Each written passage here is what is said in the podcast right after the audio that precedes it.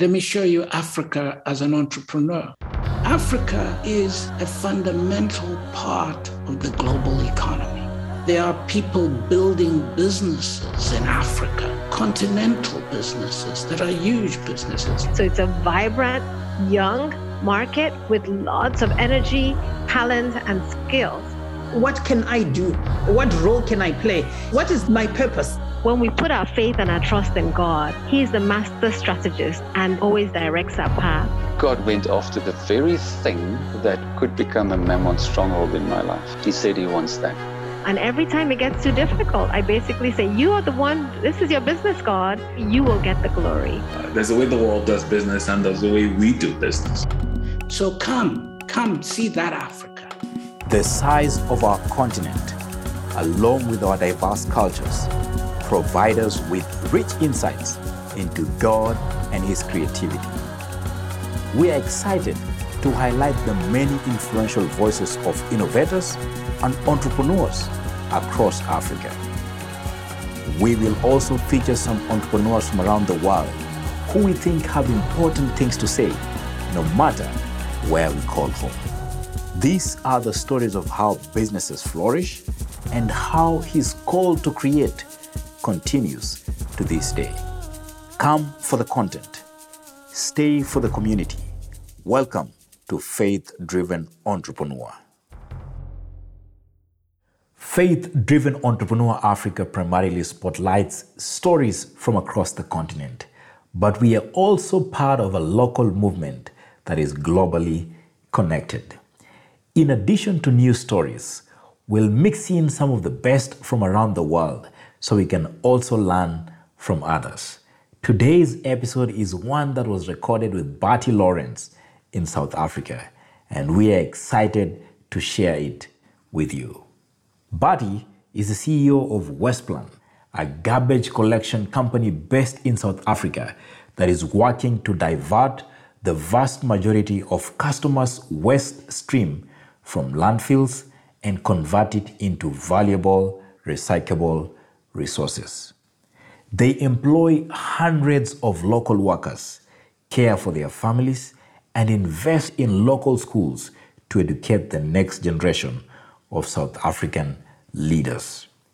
Bertie joins us today to talk about how stewarding God's creation led him to give God a majority ownership stake in the company. Listen in to find out how he made that happen. Welcome back to the Faith Driven Entrepreneur. Uh, it is an amazing day, and we have an amazing guest, Bertie Lourens, who I just told uh, I will not try to mimic his accent, even though it's very difficult, has joined us today. And we also have a special guest, Daryl Heald, is joining us as a guest host today. Daryl, how are you today? Hey, William. Doing well. Excited to be here today, especially to hear from our friend in South Africa. I know. It's amazing. Well, it's amazing to have you. And, and Bertie and Daryl have known each other for a while. So it's going to be fun to tease out this story. I know our audience is going to hear something that they probably haven't heard before. And, and we hope the, the Spirit can use Bertie's story and what God, uh, him and his faithfulness uh, to encourage and inspire uh, other faith driven entrepreneurs as we're listening. So, uh, Bertie, welcome to the show. Hello, William. Thank you for inviting me.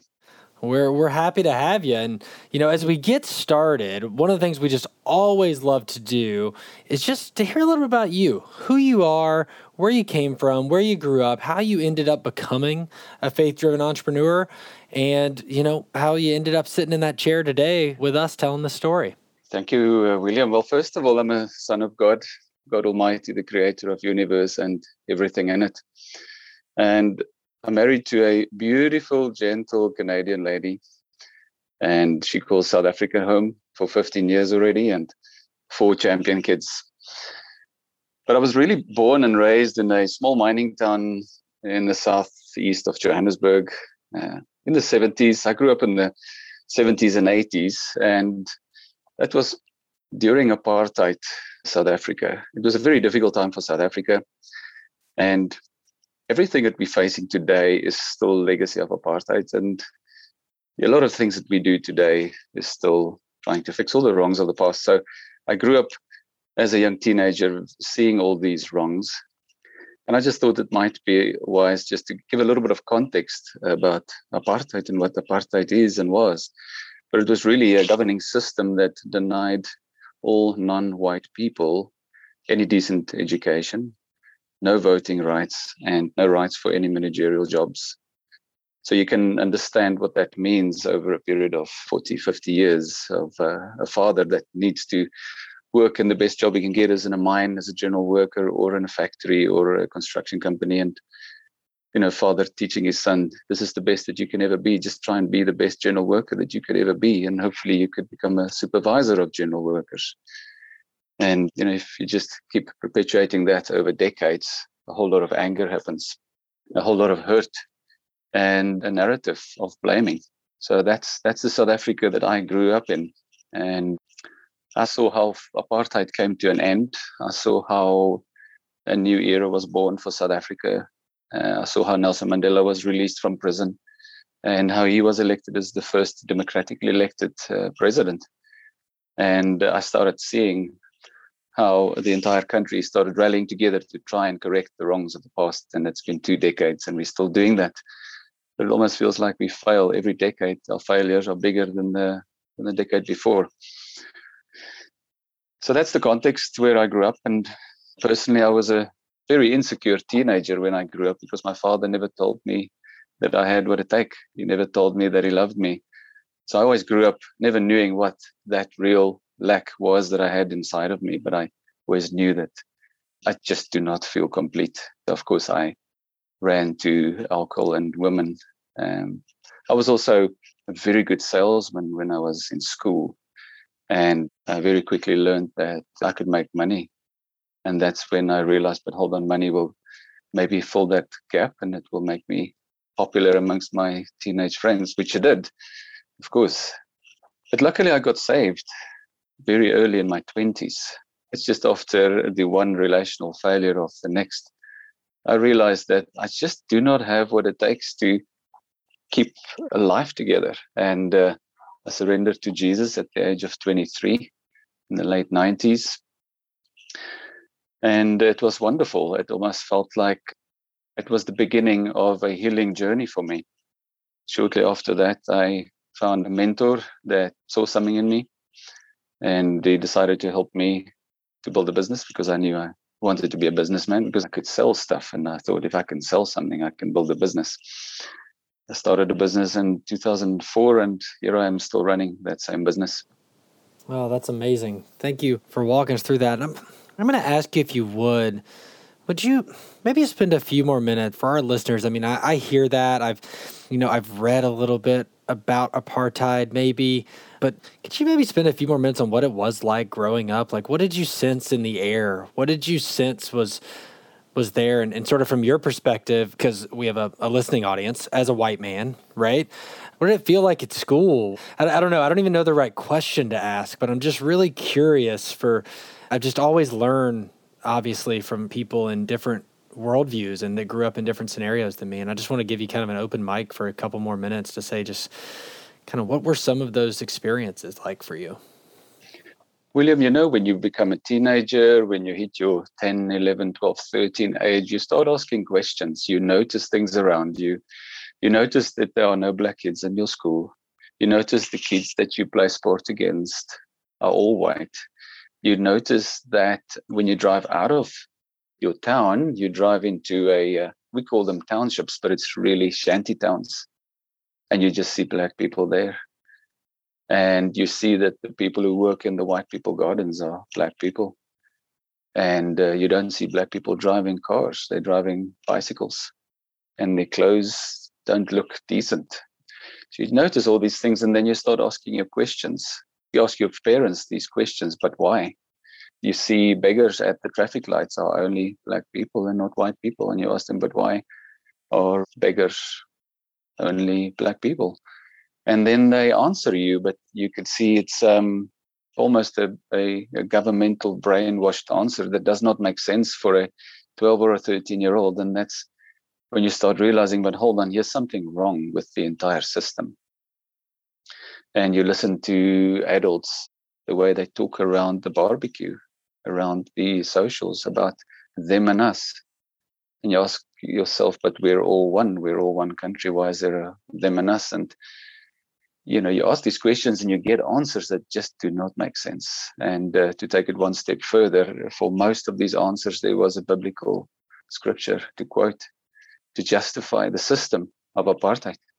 And um, you see black people doing the hard labor almost like the hebrew slaves that built the infrastructure of egypt i saw how the black people uh, the majority of south africa was black people we're building the infrastructure for the minority. And something inside of me just said, that is wrong. It just doesn't make sense. It's not sustainable. And then you start watching news, you start understanding what you hear on the news, you start hearing the conversations in the kitchen and the dinner around the dinner table with your parents. Really, as the tension started building up of the masses of South Africa just saying enough is enough we want voting rights and you start hearing those conversations the family conversations the fear in it of here is a massive bloodbath revolution coming and we just do not have answers anymore and i saw all of that and the fear also gripped me but then i saw the miracle of a peaceful negotiation between nelson mandela and the ruling president fw de klerk back then and all of a sudden very quickly the tension released and there was an election. All the black people were granted voting rights, and the ANC, which is the party that represented them, won.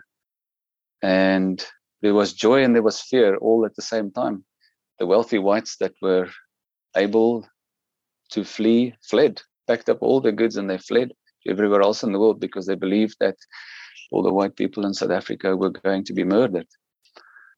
But the believing communities rejoiced and they sang hallelujah. And you started hearing these messages of the fearful and the jubilant all more or less in the same space. And something inside of me said, That's a miracle, what happened here. And it really was. Looking back now, it was a miracle. And very shortly after that, in the 90s, we just had a great leader in Nelson Mandela who was very verbal in his communication. He understood the fear of the white communities and he spoke to us on public television where he made very, very bold statements of how he will protect us. And he made very bold statements to the angry majority black community in South Africa saying, we need our brothers, our white brothers in our country to help us rebuild this country.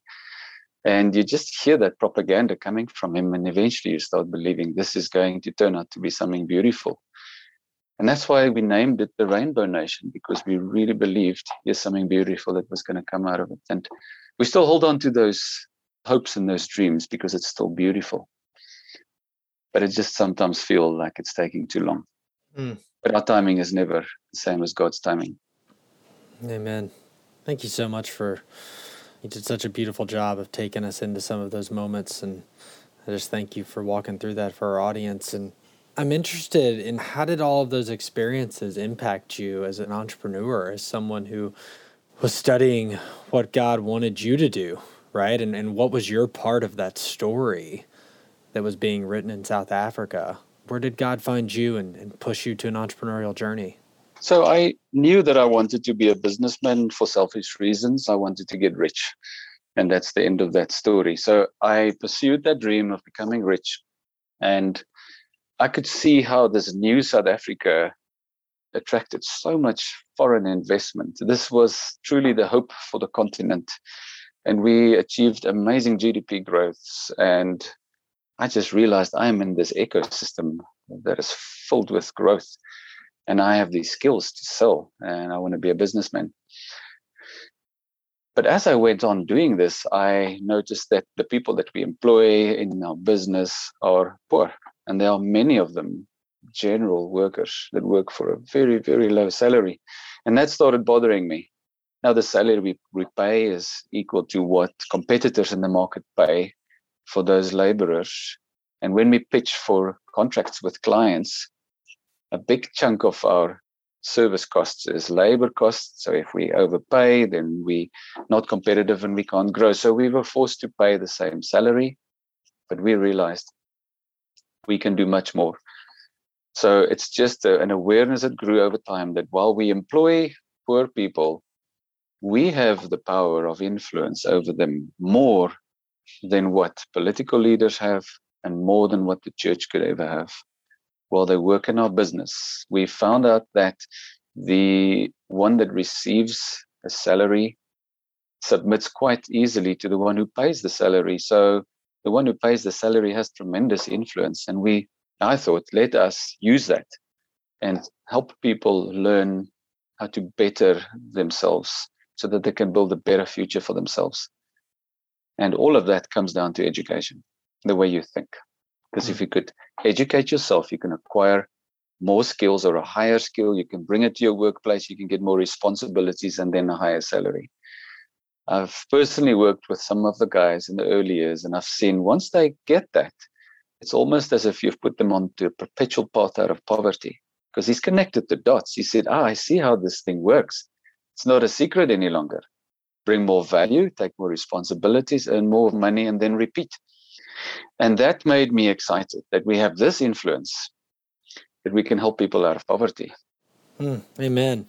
Yeah, you're sharing a gospel, you know, you're sharing the good news with people that, you know, you're holding this good news that they don't know about yet and educating them. What a beautiful reflection of the gospel and kind of where God placed you and, and where he put you. And, and one of the unique things I've heard you talk about before that I'd love to have you share with our audience is, you know, you set out to build a business also where God would be a shareholder.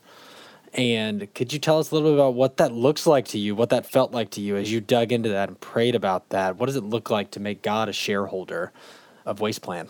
Well, one needs to understand how that started. First of all, if you have a really good mentor and he is building a really successful business, all you need to do is just listen to him and do what he tells you. And that's what I did because I didn't know much. And what happens is if you enjoy enough success upon success, and if you do not have people around you that are willing to hold up a mirror to you so you can see who you're becoming, you will become proud. And I became very proud because I enjoyed tremendous success quite quickly in, in the first years of the business. And I had to define later on to myself what is pride. And pride to me is the conversation with self that says that I am better than. And you can fill in the gap there with any name I'm better than. And very quickly after that, pride leads to strife or strife. And striving says that I would like to be better than so and so. So it's a situation of measuring and seeing that you're better than some, but then coveting the success of others. And that just put you on a spiral of destruction, which I didn't see. I didn't see it coming, but God did. And uh, luckily, he rescued me there again. Shortly after this business, about seven years in, we started losing a tremendous amount of money, buckets full of money. And it came as such a shock because I'm his blue eyed boy. I'm so successful. What happens? Why all of a sudden all these losses? Whatever I worked so hard for over seven years could be gone in a moment. And I found myself in my garage a year later on my knees, crying out to God to have mercy on me and to rescue me from the situation and repenting of my pride and my arrogance and my striving and building it in my own strength. And he did. He came and he rescued me. Uh, William, it was very shortly after that the situation turned. It was miraculous and it turned. So you could imagine early the next year, I was still very raw and I was covered in the fear of God. And uh, just asking him, How do you want me to build this thing out now. I do not ever want to make the same mistakes again. And I felt God say to me, He wants me to give away. Well, what did I have? I had debt and I had an insolvent company. And I asked him if he wants that. But I heard God say the word equity to me, and that's a very interesting word. Now, the founder of a business always believes that the equity value is hundreds of billions. The balance sheet could show deep zeros, but the founder always believes it's worth more. And I think God went after the very thing that could become a Mammon stronghold in my life. That very thing that I believe I'm building something of massive equity value. He said he wants that. And it was very difficult. But at the same time, I knew this thing is actually really worth a, a minus So I made a deal with God. I said, okay, God, I'll give you shares, but you got to show me how. And I asked him if he, how does he feel about 30%? And he remained quiet. And then I gave him 30. And that's where we are. So from 30, very shortly after that, we grew it to 51 because I immediately saw, I started understanding the benefits of inviting God Almighty, the creator of everything. You have him as a shareholder in your business. The value proposition is just so big. At first, you don't know it. But once I did it, I started realizing what I did, and I realized, but hold on, let's let's give him controlling stake, and then I can sit back and watch this thing grow, and that's where we are today. Mm. Amen. I, I love parts of that story that, you know, of course, because we have a God that runs after us harder than we could imagine, that He rescued you. But hearing a practical, uh, it, it just gets me every time when you hear of God coming to the rescue. And uh, our audience knows I cry a decent amount. So, you know, I may cry again now, but it's just a beautiful story of you submitting and, and you know, and it's not a prosperity gospel. It's it's a reality of the scripture right? That like when we do turn to the Lord and when we do repent and we do give it back to Him, like He's there. And he's there for everyone listening, and not everyone's in that spot. People have already done it, but man, if you are, run to him, be with him. Um, it's an amazing story, and and you know, and I would imagine the the way God wants to run in their business or be a shareholder may look different, but to submit that to Him is the point, right? Yeah, William, I think is going after the one thing that he knows will drive the biggest wedge between you and him hmm. sometime in the future. And he's going to go after that thing. And all he's really asking is just just surrender. Just surrender. Whatever it is, just surrender. I've got this. I know your future better than you will ever know. Just let me do this with you, and it will be so worth it. That's all he's asking.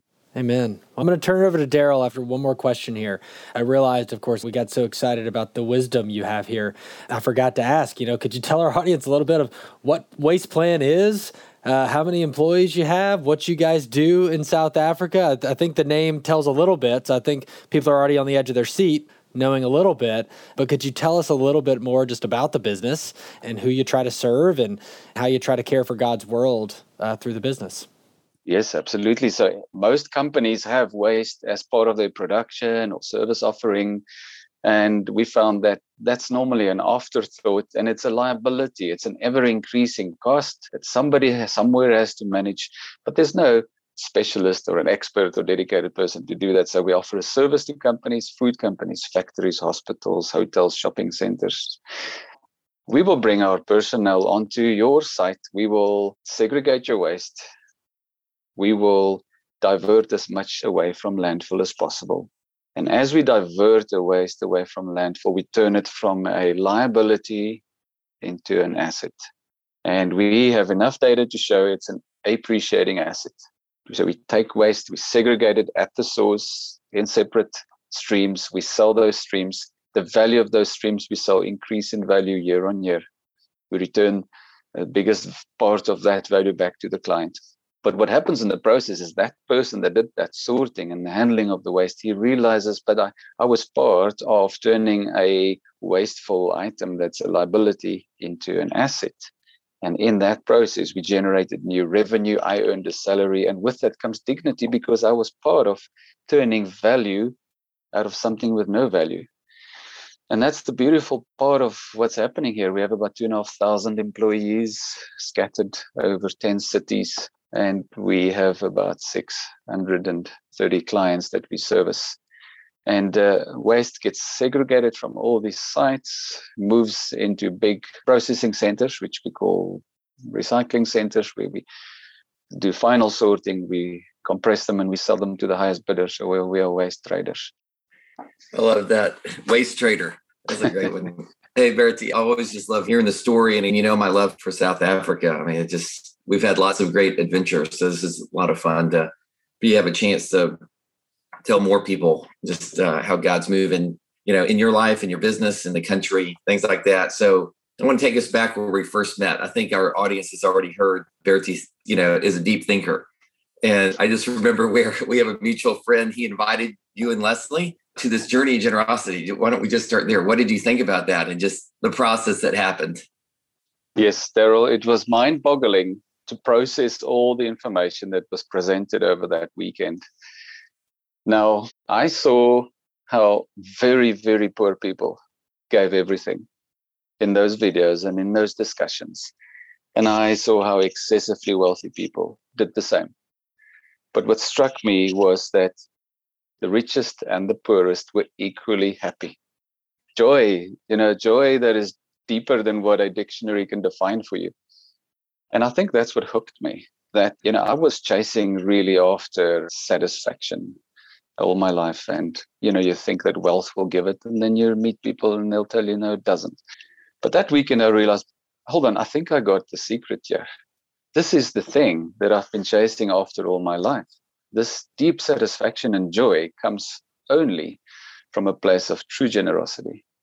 And I was just trying to piece that together. What would that look like for me when I leave this weekend?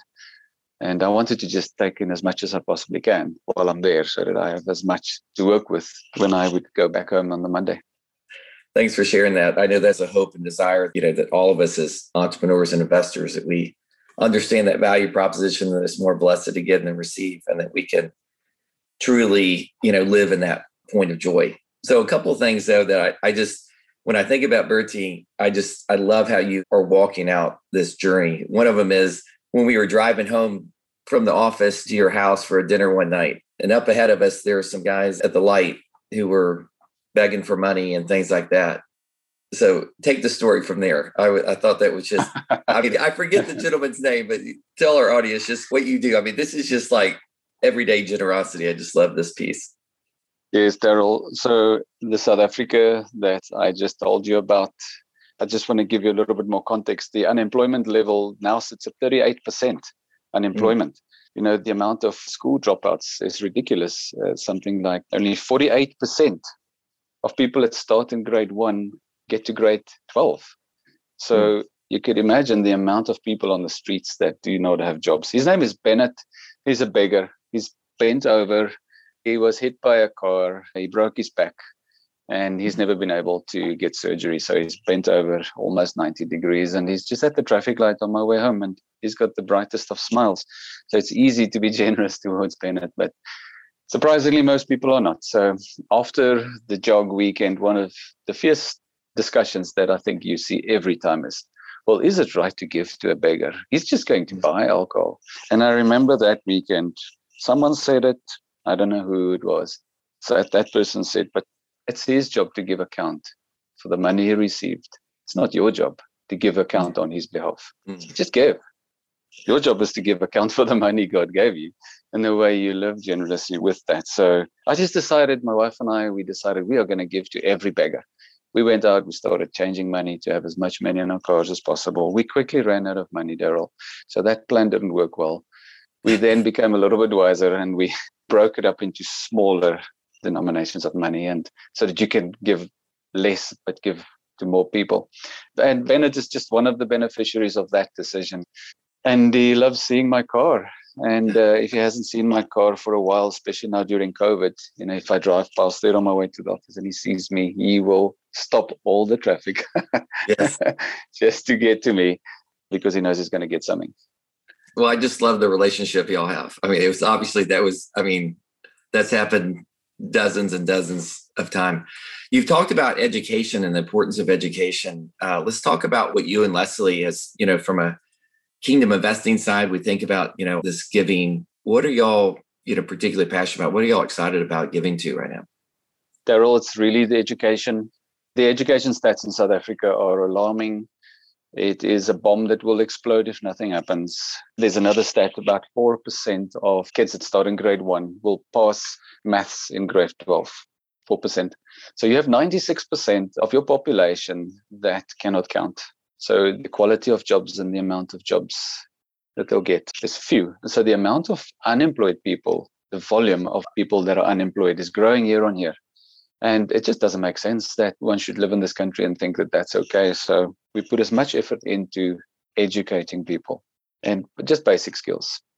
So first of all, Nika Capital is the foundation that we formed really is the structure we formed where we could have God as a legal shareholder in our company. And then Nico Capital uses all its funds and it throws it into schooling. So there's a few schools up here in Pretoria and Johannesburg, Christian schools. So we try and throw all our skills in there, all our networks, all our relationships, and as far as possible that we could use our resources and our assets. And money is just a very small part of that.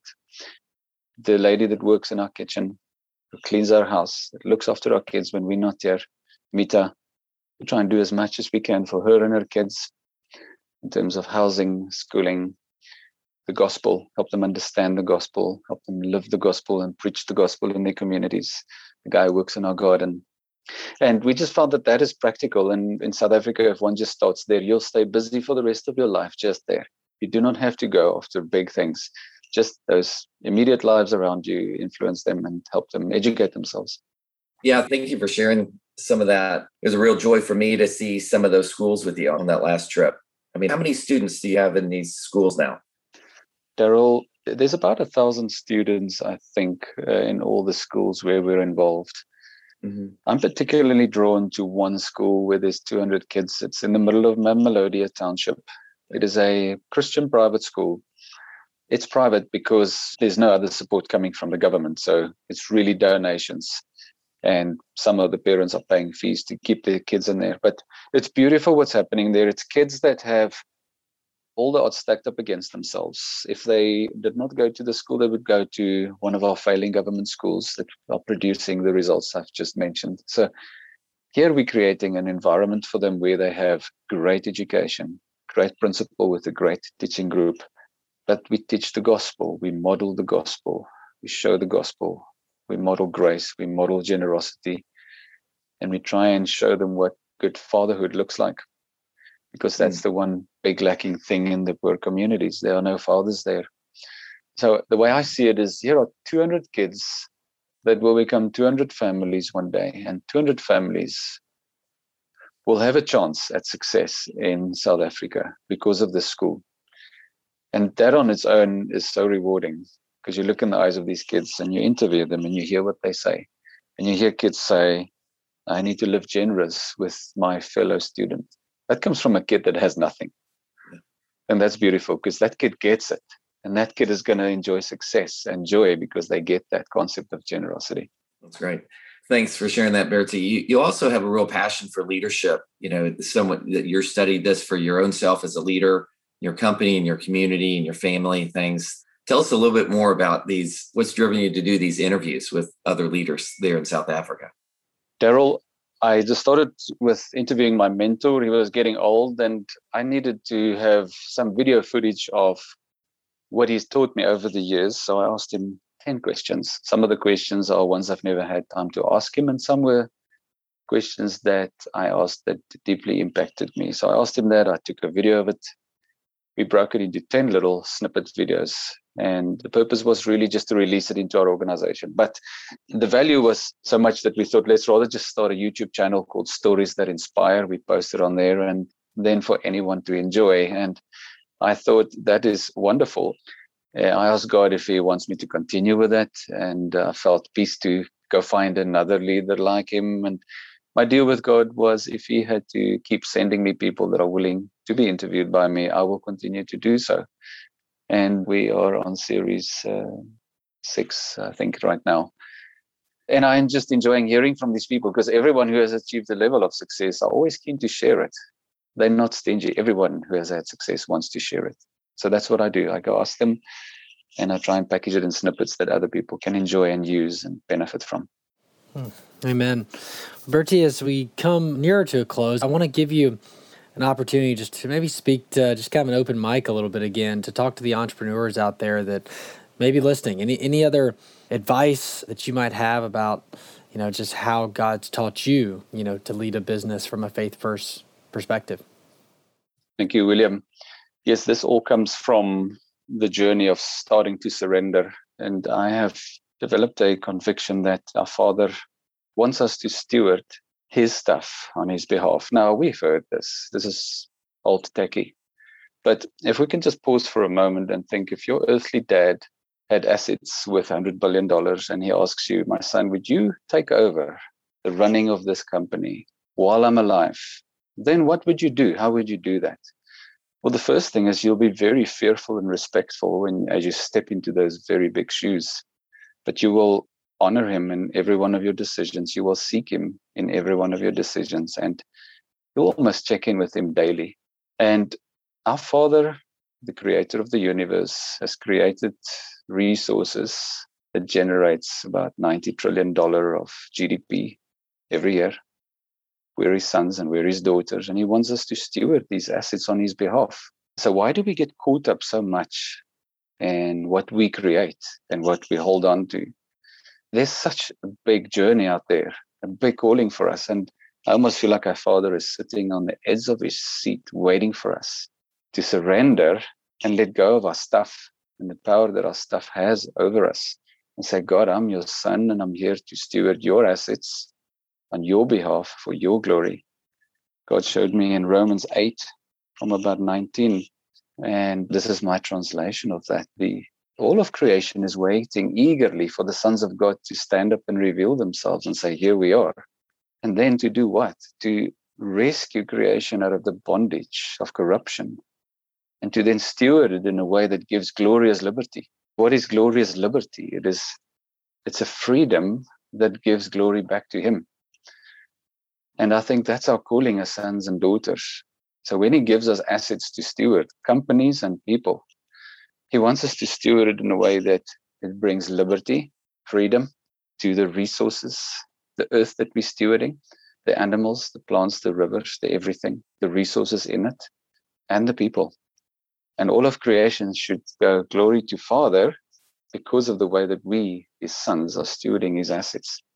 And I just think it's such a big calling that we cannot waste time to get caught up in stuff and status, you know, and accolades. And I just felt that the only way that I was able to do this is to reach a place of complete surrender. So when I gave God shares in the business and I gave him control, it almost felt like that was absolutely necessary for that to happen before I could really steward things on his behalf. Before then, it was all for me. It was for me, my family, their inheritance, my legacy, and all that nonsense. Oh, I love that. The uh, it wasn't something you begrudgingly did, or maybe you did, but it was necessary. It's like that was the only way for it to work, actually, in sort of God's world, is to take that step of obedience. Yeah, and I want to add one more thing. The second point to that is the idea of generosity. How do we live generous lives? I realized that our father is a generous father, and the father of lies is a stingy father. And selfishness and stinginess come from the fear of scarcity. And generosity comes from the understanding of abundance and abundant provision from our Father. And it's almost as if we could live our lives in either one of these two veins. You can't be in both. And when you realize that my Father is a Father of abundance, and I can share my resources abundantly with the ones around me, and I can live abundantly gracious with the people that I lead, employ, my family, my friends, my neighbors. Then you see the lie of the enemy. But until you make that choice, you live in the lie of the enemy. You always think, especially in South Africa in a declining economy, how can I put away as much as I can now so that my kids will be okay the day when I die? And I think we all live with that fear. That is the father of lies that are whispering those lies into our ears. And he whispers little lies. He puts little packets of lies and fear around our lives, neatly wrapped as gifts, tiny little packets. And as soon as you take the one and you open it up, you give him legal right to enter in and cause havoc. And you cannot live in faith and fear. So faith says, My father is abundant. He's my provider, and he will look after me and my family. And fear says, It's up to me to put away as much as I possibly can now so that my kids and my family are going to be okay one day. Amen. I almost hate to ask another question. A wonderful place to end, but we do have to get to our closing question because we always ask it. And so usually I would cut myself off, but thank you for sharing that. And our closing question, what we'd love to ask is just where God has you in His Word today, where He has you in His Scripture. And that's something that you know you could have been meditating on for a season it could be something god revealed to you this morning uh, but just to let our audience in to where god's walking with you in his holy word today william i want to share something that happened with me over the last week I got busy. I had to travel to Cape Town, came back, went on a mountain bike race, traveled again. And this morning, when I sat down and I opened my word, I saw that for the last eight days, I did not have a quiet time. So for the last eight days, I got so busy that I didn't sit with my father and I speak with him. And I realized the day before I exploded in a meeting because I acted out of my flesh, out of anger. And when I sat with God, I repented for not seeking Him daily. I allowed busyness to come and take me away from Him. And I felt the Father showed me the picture that the enemy wants us just to move away from our Father slowly. He'll never come with a big bang. He'll give away his plan. He'll come slowly. He'll distract us with the things that he knows will move us away from our Father. And if he can get us away for long enough, then he introduces stage two, which is lies and fear. Because if we've been away from our Father long enough, he knows that we will not hear his Holy Spirit in the moment. And he introduces little lies. And once we take them, he comes in with a lot of lies. And after a week, I was operating fully in my flesh, making fleshly decisions and exploding at people or making bad decisions. And that's just a, a fresh revelation that if we, I do not sit before my Father every day and I ask him advice, and if I don't sit in his word and I soak under his presence and I listen to the Holy Spirit, I do not care how long I've been a Christian, I will fail. I will act in the flesh and I'll make bad decisions and I'll disappoint them. Hmm. Amen. Amen. So grateful for you joining us today. So grateful for your story. So grateful for sharing what God's done in and through your obedience and, and at times your disobedience. And thank you for sharing both of those and how He still comes to the rescue through all of those examples. So grateful for you and, and grateful for your story. Thank you, William. We are grateful for the opportunity to serve the community and see listeners tune in from over 100 countries. Entrepreneurship is often a lonely journey, but it doesn't have to be. The best way to stay connected is to join a foundation group with other faith driven entrepreneurs like yourself. There is no cost, no catch, in person or online. You can meet an hour a week with your peers from your backyard across the continent or on the other side of the world. You can also stay connected by signing up for our monthly newsletter at africa.faithdrivenentrepreneur.org. All this is made possible with the special help of all our friends. Thanks to the volunteers leading entrepreneur groups and watch parties to spark this movement in your city and country. We are grateful for you and hope you'll continue to share this with friends.